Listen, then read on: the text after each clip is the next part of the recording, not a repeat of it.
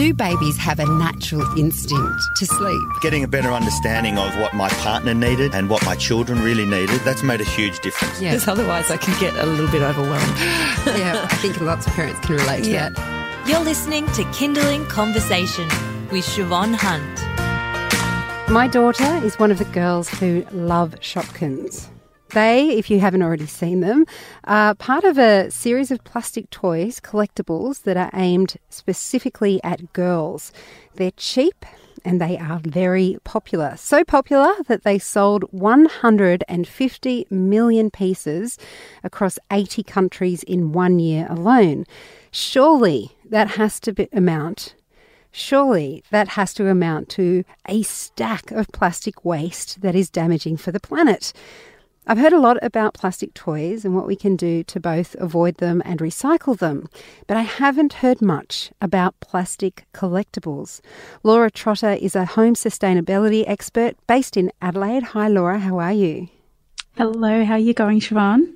Good, thank you. Um, the thing about these toys, Laura, is that they are marketed specifically at girls. So it's no surprise that young girls love them and want to buy them or want us to buy them. Is there any way, as parents, we can give our kids what we what they want without hurting the environment? Yeah, of course there is. Although these little collectibles make make it difficult because they're small and they're cheap and you can be in the shop and you know your, your child might just be asking for a kinder surprise egg because they just want the little toy inside like the marketing is very very clever and when you've got a tired parent at the register with kids that are ratty it's you know oh god it's only five dollars and it's, it's quite easy to part with and and all of a sudden you end up with a house full of these now i know you say you've got the shopkins i've got I've got Lego, but of course you kind of think, oh well, that's educational in a way. They're building something, but at the same time, there's there's little collectible toys they get in, or they're you know party bags, and you know if you if you go out to any fast food outlet, there's of course the Happy Meals that always come with toys. Things always come with little small plastic toys. So what can we do instead? We can stop it, but as parents, we really do need to First of all, learn to say no and not feel guilty about saying no and look at some other alternatives as well. And it's not like not buying any of these ever, but just, you know, having some boundaries around it. And it might be, you know, once in a blue moon, you might get one, not as a kind of like every week when you go to the shops. So we can talk about a lot of the alternatives in this chat today, I'm sure, but it's, you know, it really starts with us at first as parents saying no and being okay with saying no having that tantrum. It's actually good for kids to not get what they want all the time. Um, it's not that nice for us parents the first few times, especially if they're carrying on, but you know, it gets easier over time. Um, I am really curious about alternatives, if you have any suggestions, because I know that with the larger toys, the larger plastic toys, now there are companies that will make sustainable toys. You can find them, it's not too hard. Um, but these small collectibles, part of the reason why they there are so many of them is that they're so cheap to produce. Is there anything on the sustainability level that um, matches that idea of collecting? Yeah, it's hard. Probably not to that level, and um, and and it's it, every single, as almost every line of toys is heading that way. Like when my when my elder son first got into the Octonauts, I thought, thank goodness there's only eight. It's not like Thomas the Tank Engine and there's a new new train comes out every single month. I thought there's eight. There's eight Octonauts. They can't all, all of a sudden become the Decanauts or anything like that. And they only had one Gup. You know what I mean? This was, oh, he's eight now. So this was when he was three. They had one Gup, the Gup X. Well, now there's like the Gup A, B, C, D, E, F, G, H, I, J, you know, that goes on and on.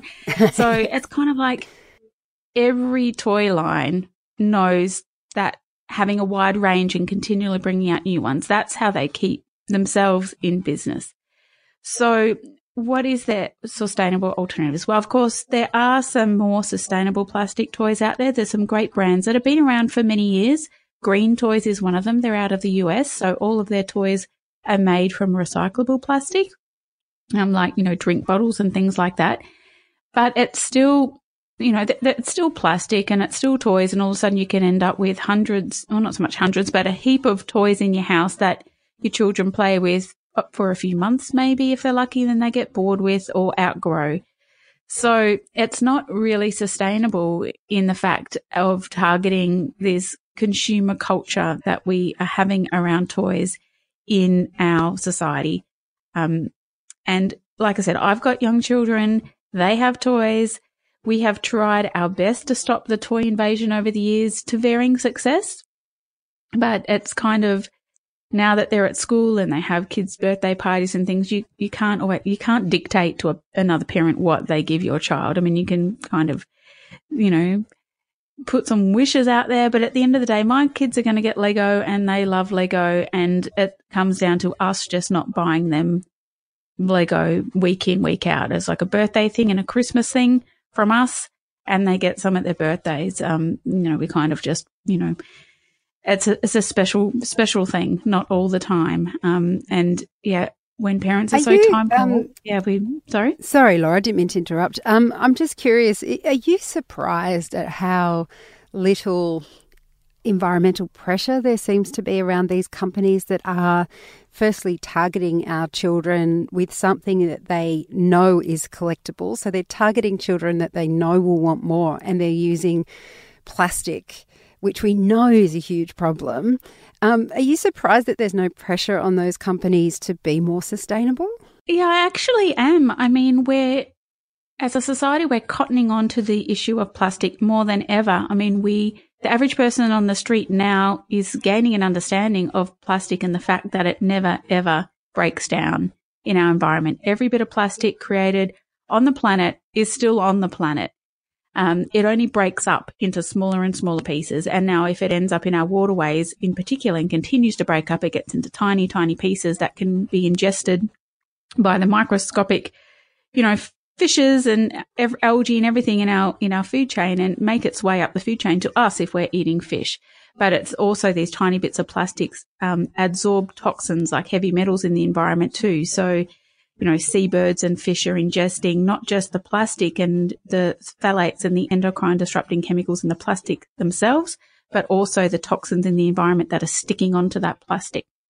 So that there is a wider understanding of the impact of on plastics in society at the moment, but we're kind of looking and targeting and putting our pressure on day to day items. It might be the coffee cup or some cutlery or straws and plastic bags. And we still have such a long way to go with all of those items. But toys are really um, um, one of the bigger areas of plastic. And you're right, they're marketed, it's really sneaky, marketed at kids and they're, they're cheaper and, you know, time poor parents, grandparents who live far away and wanting to show their love in some way are all in on this. It also comes down to that, um, you know, childhood is fun and you know, we want to, you know, let our kids enjoy being kids and toys are part of kids. And it's kind of that same argument that you get when you're trying to feed your kids healthy food, but there's those people out there, you know, junk food's fine. Like let them be kids. They can be healthy when they get older. You know, what's wrong with fairy bread and what's wrong with lollies? And it's that same sort of mentality, you know, let's just let kids be kids. And, but by letting kids be kids in this modern age, it's having an impact on the, a massive impact on the planet. And as you know, our world population is around about 7.5 billion. As we head towards 10 billion people on the planet by 2050, if we don't, you know, do something to curb this massive consumption of plastic toys that never ever break down in the environment, we we're going to be in for a lot of, you know, a lot of strife. You're listening to Kindling Conversation. I'm speaking with Laura Trotter, who is a home sustainability expert, about plastic toys, in particular toy collectibles. And we were just talking about how, I guess, surprising it is that these toys, um, there's not more pressure on manufacturers to be more sustainable, given these collectibles are made for profit and they are targeted at children. And Laura's just mentioning the fact that it is hard as parents as well to say no, but partly it's our responsibility to, I guess, um, hold a space so that they don't have too much plastic. So we don't give them stuff if other people do. Um, but in respect to it being a community effort to look after our environment, um, how can we as consumers try to influence the toy companies to use more sustainable products? Well, you can write to them. Uh, that don't ever think that one person can't make a difference and, you know, let your, let your thoughts be known. And all of us are, are an advocate for the environment. You don't need to be in government or an environmental engineer or scientist or anyone to have a say. You know, type out a letter, hit them up in social media and start a, start an online petition. Everyone it's, can do that. So definitely ask them and say what you want to see more of. I know, I think it was Lego that removed, mm, don't quote me exactly, but I think they removed BPA from their Lego a couple of years ago. So th- some of these companies are listening and, and the smarter companies are realizing that they need to change if they're going to be around in 10 or 20 years time. That's one thing that, yeah, so you can write to them. The other way is really to just um, vote with your dollars and put your dollars elsewhere. Now, I have mentioned that is difficult when you've got like kids are marketed to, they know these toys exist, their friends have got these toys. It was my six year old's birthday just last week. And, um, you know, my two, we live in a different state to my two sisters. So a couple of presents arrived in the mail and he opened them up and, oh, not clothes again. He really wanted Lego. I mean, seriously, he can't have too much more Lego spilling out of his room, you know what I mean? But he was still that expectation. I'm going to get a toy. Oh, I got a jacket. How boring. You know what I mean? Yes. Yes. Yeah. But, um, you can, you know, obviously putting your money and choosing different alternatives. And then we can definitely talk about some presents that don't involve buying a thing. I'd love to talk about that as well. But it's also having these discussions with our kids about the expectations of, you know, just the quantity of toys and not expecting them or demanding them as well. And I had that conversation with my son. You know, this is a great jacket. You need this jacket. You know, we don't, you know, don't always expect to get a plastic toy from, you know, and I think boys in particular there, it's, that's the go-to gift for boys. It's always a toy. Um, you only have to go, you know, in the department store in the children's clothing level and you see girls' clothes make up 80 or 90% of the floor space and there's just a tiny floor space for boys.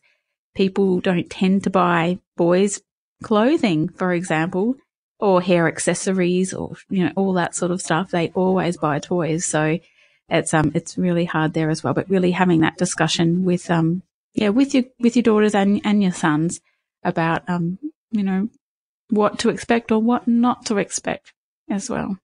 So, Laura, you mentioned that there are some alternatives to these um, collectible plastic toys, and um, I would love to hear about them before I let you go.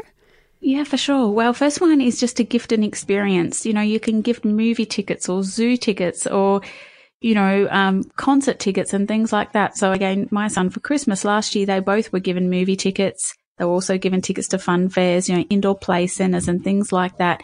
Um, that, that's a great way to you know, celebrate a birthday or Christmas and to enjoy an experience rather than a physical gift.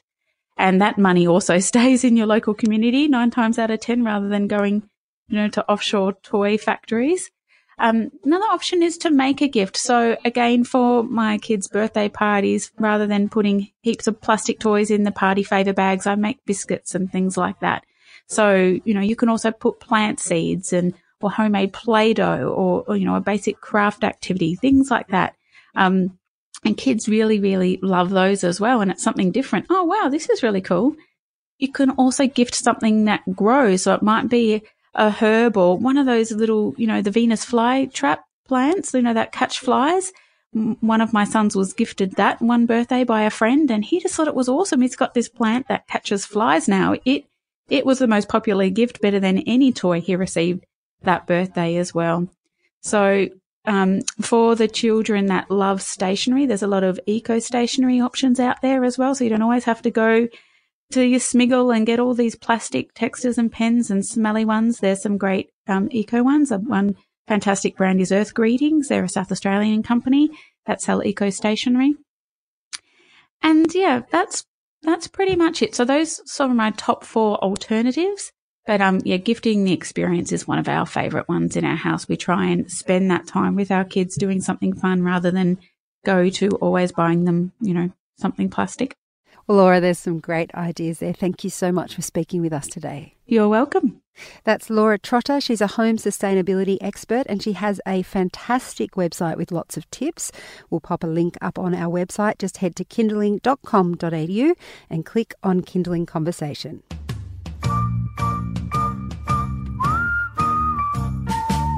You've been listening to Kindling Conversation. If you enjoyed it, there's plenty more where that came from. Find other stories and interviews at our website. Just head to kindling.com.au.